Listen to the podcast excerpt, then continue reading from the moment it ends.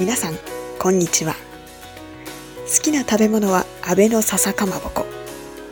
笹子と申します。えー、はじめまして、えー、この度第1回ということで、えー、この番組はインドアによるインドアのためのインドア推進ポッドキャスト。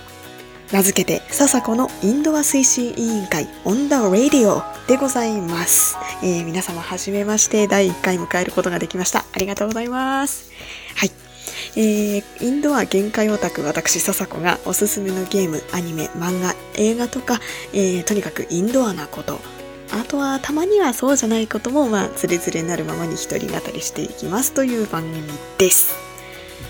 はい。いやー、一人語りするってね、ちょっとね、ゆるくないっすね。今この言葉で多分ね、ちょっと出身がバレちまったと思うんですけど、ええええ。いやー、一人ね、そもそもね、なんでこのラジオを始めようとしたかっていうと、あの、私、えっ、ー、と、大学のサークルで、まあちょっとラジオとかそういう喋ることに結構携わってるんですけど、まあ、他の喋るのが上手い人に頼ってばっかりで、自分のトークスキルっていうのがあんまりないなと気づきまして。で、さらに今度教育実習とか行くんですけど、なんかそうなんですよ。自分のやっぱりトークスキルがないと授業も回せなければラジオも回せない。だからもっとこう喋れるようになりたいなと思って、まあ、善は急げ、習うより慣れろっつうことで、えー、ラジオをやってみることにしてみました。で、どうせならね、あの、やるんなら、自分の好きなものについてがっつり語っていくの方が楽しいと思うんですよ。というわけでね、こういうインドア推進委員会というものを一人ですけど、団体じゃないですけど、やってみることにしております。えーと、では早速ね、始めていきたいと思います。えーと、この番組ではお便り募集しております。えっとね、番組メールアドレス、嘘だろ。えっとね、番組メールアドレス作ったんですよ。ちょっとご紹介しますね。えー、ささこ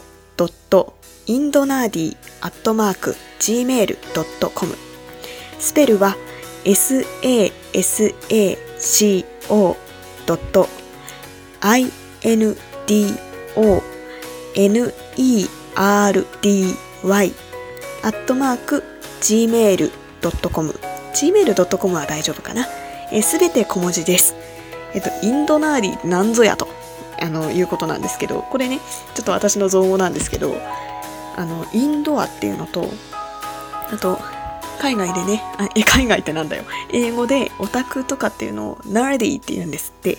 それをこうギュッと合わせてインドナーディとしております。はい。えー、このメールには、えー、皆さんのインドア生活生活を彩るおすすめ作品の話とか、あとお悩みとかね、あとこんなコーナーどうよとか、あと、ハニマシのメッセージとか、エトセトラ、エトセトラ、レルル、カミカミじゃん。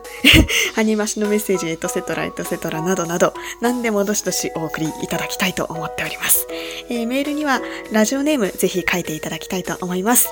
えー、お待ちしております。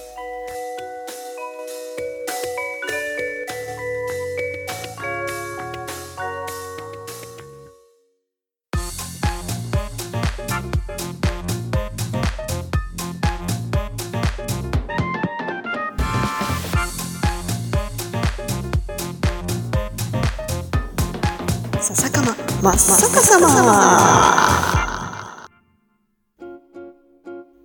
はい。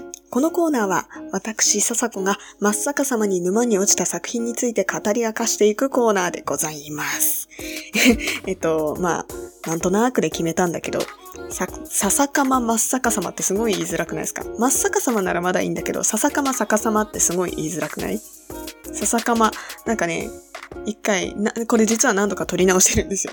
あの、言えなくて。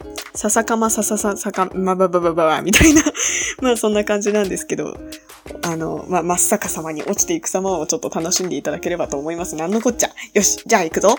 今回のテーマはこちら。ゲーム、デトロイト・ビカム・ヒューマンです。はい。皆さんご存知でしょうかまずこの作品の概要についてご説明していきますね。えっと、2018年、今から2年前でしょうかね。えっと、フランスのクアンティックドリーム社というところから発表されたアクションアドベンチャーゲームです。えっと、プラットフォームはプレイステーション4。あとは、今確かパソコンでプレイできるはずです。で、えっ、と、対象年齢は、えっ、と、セロ D で17歳以上対象です。結構ね、あの、犯罪だとか、そういうものを扱ってて、まあ、バイオレンスだったりするので、まあ、そうもなるかな。でもね、やっぱりその社会の闇みたいなところに深く切り込んでいく作品なので、17歳以上の方はぜひともやっていただきたいですね。はい。えっ、ー、と、舞台は、えー、2038年、今から約20年後ですね。アンドロイド産業が発達したアメリカのデトロイトを舞台にしています。人間そっくりの機械が人々の生活を助けてくれるようになりましたよっていう世界なんですけど。あの、アンドロイドによって人々の生活は便利になりましたけど、一方で、なんか仕事をなくしちゃったりっていう人が出てくるようになっている世の中です。なんかその人とアンドロイドっていうその対照的な構図がとても印象的だなと思います。まあ、体験版も出てるのでね、ちょっと最初のところネタバレありで喋っていきたいと思うんですけど、えっと、物語は人質なんかアンドロイドの人質立てこもり事件から始まります。あの、その犯人がね、なんかアンドロイドなんだけど、突然意志を持ったように見えるアンドロイドになったわけです。説明下手かなんかね、物じゃなくて人になりたかったとか言って、うん。そこの家の娘さんをね、こう人質にして、あの、お父さんを銃で撃ち殺してみたいなそういう事件を起こすっていうところから始まります。で、そういう意思を持っているように見えるアンドロイドのことを変異体って呼ぶんですけど、それがどんどん増えてって、人々の生活を揺るがしていくっていう舞台、舞台背景があります。で、まあこのゲームはそういう社会というかそういう状況にある中で3人のアンドロイドを操作していくオムニバス形式の作品になっております。はい。いや、えっとね、まあ、ハマったきっかけっていうか、まあ、やろうと思ったきっかけっていうのがね、まあ、前々から噂は聞いてたんですよ。面白いよっていう。で、その時、まあでもね、まあ、プレフォー買ったはいいんだけど、なかなか手出せなくて。だけどね、あの、正月にもうめちゃめちゃクソみてえな生活を送ってたんですよ。もう、インドア極めすぎてね、ニートでした。ニートでしたね。あの、ニートな生活してた時に、いや、なんと、デトロイトビカムヒューマンセールやってて、ダウンロード版でいつもは3000円越すはずなんだけど、1200円くらいだから買えちゃったんですよね。で、気づいたら、小正月終わらんうちにクリアしてました。で、なんか、まあ一応噂は聞いてたんだけど、あの、前情報全然入れなかったんだよね。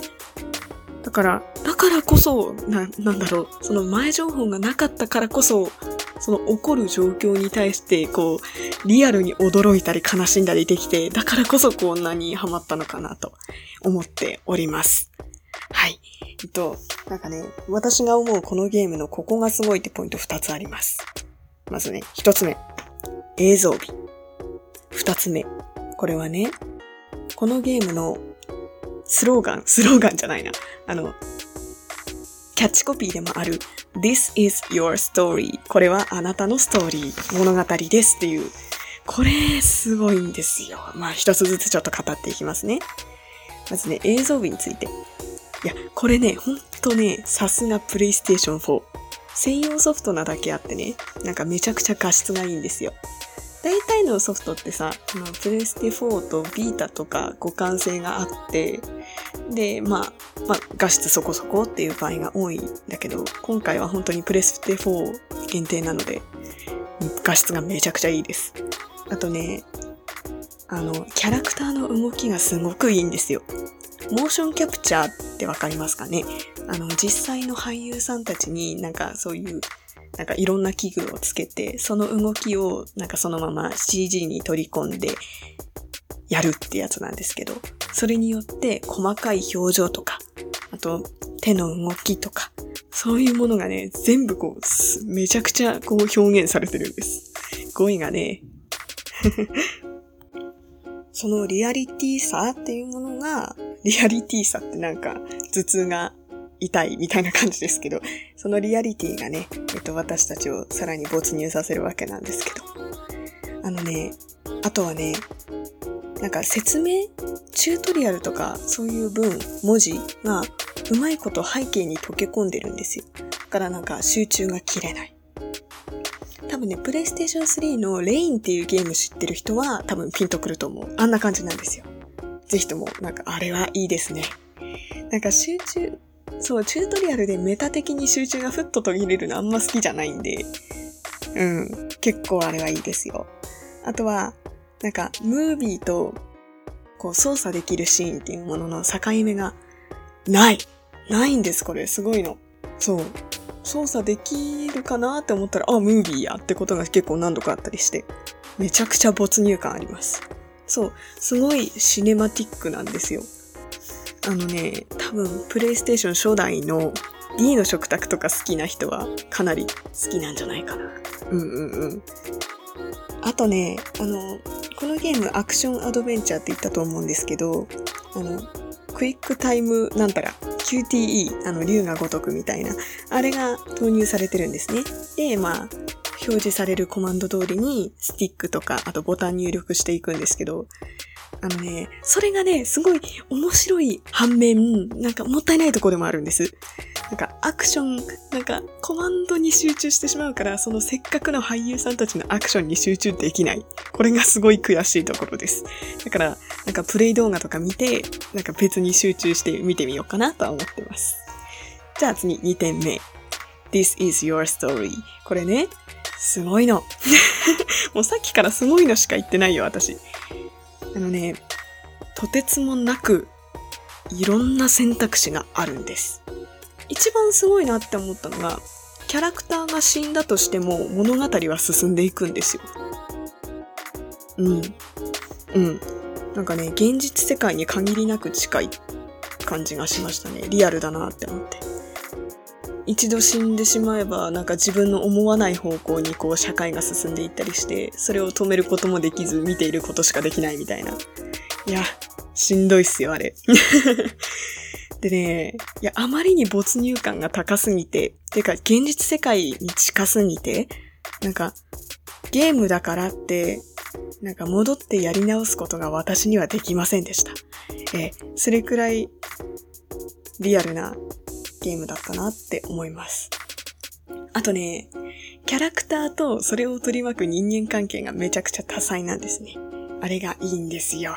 なんか好感度とか、あと、その人のね、あの、あ、その人との好感度とか、そういうものが、なんだろう、私の、私の選択によってこう、他の人の運命すらも変わっちゃうんですよね。あの、生死だったりとか。あの、生き死に。それだけじゃないんですけど、まあ、でも結構生き死にとかは多いですね。あの、なんかね、取り返しのつかないことやってしまった時の後悔が、まあ、えぐい。あのね、本当に私あのゲームやりながら何度泣いたことかと。結構ね、最初一周目、かなり悲惨なルートに進んでしまったので、いやー辛かったですね。あとはね、アンドロイドっていうのは機械なのか、それとも命なのか。これの葛藤がね、常に私たちプレイヤーを苛むわけなんです。なんか、選択肢とか選ぶにしても、制限時間が設けられたりして、こう、急がなきゃいけなくて。で、なんか、そういう葛藤と、リアルタイムで向き合っていかなきゃいけない焦り、葛藤、めちゃくちゃ、辛い 辛いけど、あんなにこう、なんだろう、ゲームらしくなく迫ってくるゲームってのは私は初めてですね。面白かったです。なんかね、人間もね、アンドロイドも、なんか自分たちの種族の生き残りをかけてぶつかり合ってるんですよ。なんかそれを見て、戦争ってこうやって起きてきたんだなって思わされるんです。なんか絶対的悪が不在だな、なんか絶対的悪がいない状態？これがなんか戦争なんだなって思わされましたね。あとさっきすごい選択肢がたくさんあるよっていう話をしたじゃないですか。あのね、エンディングもめちゃくちゃいっぱいあるんですよ。まあそらそうだ。あのね、マルチエンディングもマルチエンディング、あんなにマルチでいいのかって思うくらい。なんだけど、そのたくさんのエンディング、なんか、いずれもなんか、いいところもあるし、悪いところもあるんですよ。で、多分、私が思うに、多分、デトロイトをプレイした人たち全員が口を揃えて言うベストエンドっていうのは存在しないんじゃないかなって思ってます。なんかね、まあ、一応ね、不殺エンドってのはあるんですよ。なんかアンダーテイルのトゥルーエンドみたいな感じで、誰も殺さなくて済むエンドってのはあるんですけど、ただ、展開によっては誰かが死んだ方が美しかったりする。まあ、これはまあ、うん、賛否両論ありそうですけど、なんかそういうことがあるんですよ。だから、なんか、誰も殺さないに越したことはないんだけど、それが果たしてあなたにとってのグッドエンドだったかどうかってのはわからない。なんかね、これが一番すごいところですね。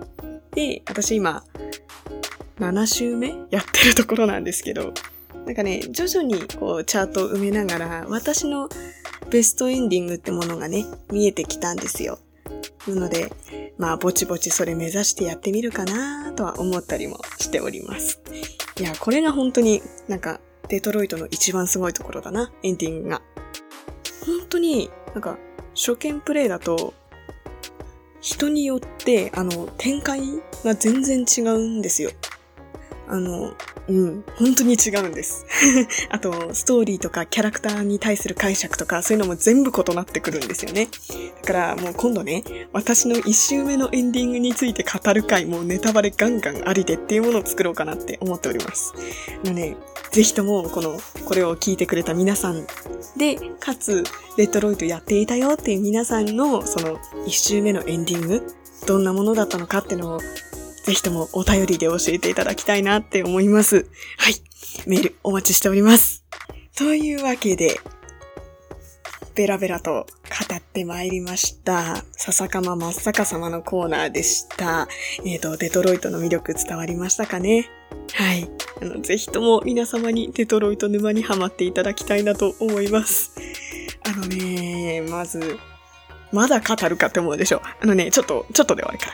あの、俳優さんたちが本当に、あの、映画とかに出てる人たちでめちゃくちゃ顔がいいんです。多分ね、洋画好きな人とかも間違いなく好きになると思いますよ。はい。というわけで、私はデトロイト沼で待っております。以上、笹かま真っ坂様のコーナーでした。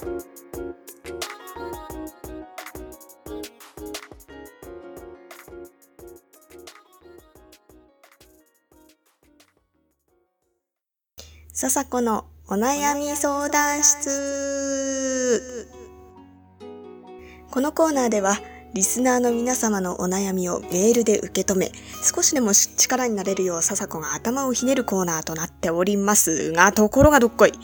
私まだまだ駆け出しポッドキャスターでございますので、お便りはまだ届いておりません。ということで、リスナーの皆様に私のお悩みを相談させていただこうと、いただこうと思います。それでは参りましょう。今回のお悩みは、えー、ラジオネーム、さこさん。バカじゃねえの？なんだこれ？なんだこの展開？バカだよな？はい、えー、今回のお悩みは、海外行くときに持ってった方がいいよとか、なんか、した方がいいよみたいな、海外、海外旅行に対するアドバイスをね、いただきたいなというお悩みでございます。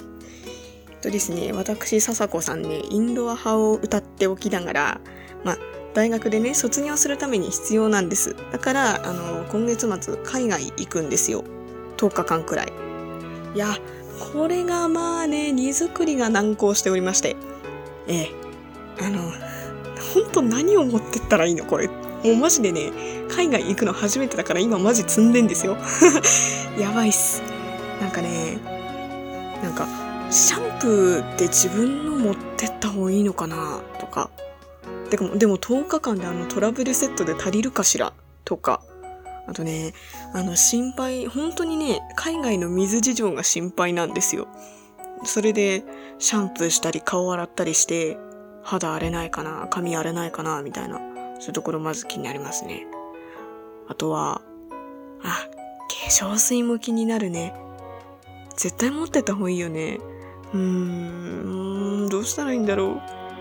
あとね、怖いのはね、なんか、スリ、スリだよね。スリの被害に遭わないようにするにはどうしたらいいんじゃろうっていう話で。いや、一応ね、いろいろ考えたんですよ。なんか、あの、カバンに一工夫を凝らしておりまして、あの、絶対チャックでぴっちり取れる、取れるってなんだ、締められるような、梅雨バッグをちょっと選んでまいりました。いや、頑張った。よく選んだよ、私。いや、すごいね、いい感じのショルダーバッグが見つかってウキウキしております。でもね、やっぱ怖いもんは怖いわけですよ。うん、なんか、すり対策、なんか特にお財布の中のお金とか、そういうもののなんか、すり被害を防止するにはどうしたらいいか教えてもらえたら幸いですね。あ、あとね、なんかその旅行会社さんに言われてすごいギョッとしたのが、スカートとか履いてると日本人ってすぐバレるってマジですか？私ね、結構スカートルックが多いんですよ。まあ、いわゆるね、あれです。アクシーズファムとか、あとは、アンクルージュとか、あの辺のブランドが好きで、まあ、いつも着てるわけではないんだけど、でもやっぱりスカートとかは、ハニーズも好きだね。まあそんな感じでスカートを着てることが多くて。で、それ聞いたから、え、どうしようと思って。いや、本当にそうなのかななんか、一回海外行ったことがあるよって人にはぜひともこのスカート説スカート着てるとバレる説っていうのをね本当なのかっていうのを教えてもらいたいなと思います。えー、もう ベラベラ喋りすぎて何を聞いてんのって感じだけどちょっと整理しますね。あの海外の水事情について海外っつってもどこだよって話だよね。えっと私今度ヨーロッパに行きます。まあちょっと広いの、広いけど、まあ怖いのでね、あの、ぼやかしますけど、え、ヨーロッパに行ってまいります。はい。ヨーロッパのその水事情、シャワーだとか、あと飲み水とか、そういうことについて気をつけた方がいいこと。あとは、スリの被害に遭わないようにはどうしたらいいか。公共施設とか、あと電車、バスとか、そういう中で気をつけるべきこと、対策とか教えてください。あとは、本当にスカート履いてったらまずいのってことを聞きたいっすね。えーえー、ぜひともこの迷える私、笹子へのアドバイスお待ちしております。えっ、ー、と、件名、あの、メールアドレスで募集しておりますの、あ、メールアドレスでって、メールで募集しておりますので、はい。えー、件名にお悩み相談室って入れてもらって、あとラジオネームも合わせてメールしていただければ幸いです。えー、皆様の声お待ちしております。以上、えー、笹子のお悩み相談室のコーナーでした。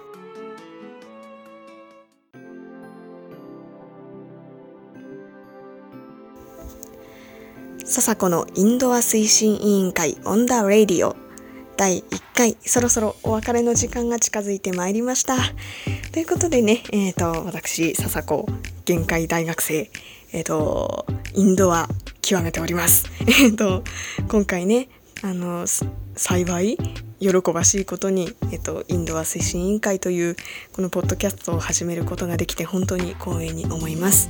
えっと、聞いてくださった方は本当にありがとうございます。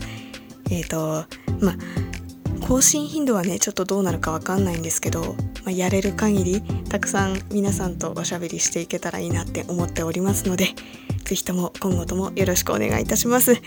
えっと、最後に番組メールアドレスもう一度ご紹介したいと思います。皆様のお便り募集中です。えっと、メールアドレスいきます。えー、ささこ .indonardi.gmail.com スペルは sasako.indo あ、失礼しました。えっと、ささこの後からいきますね。indo nerdy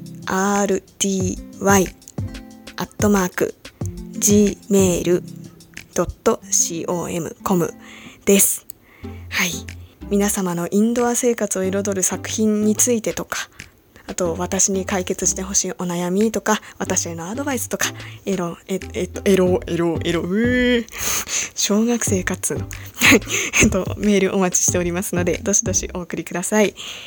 はい。あと、あの、番組のツイッターもね、えー、解説いたしました。ID は、あの、インドナーディ、同じく、アットマーク、INDONERDY で検索していただければささこのインドア推進委員会 on the radio が出てくると思われます。えっと、そちらの方もぜひフォローお願いいたします。はい。それでは、えー、長らくお付き合いいただきましてありがとうございました。それではまたお会いいたしましょう。お相手はささこでした。バイバーイ。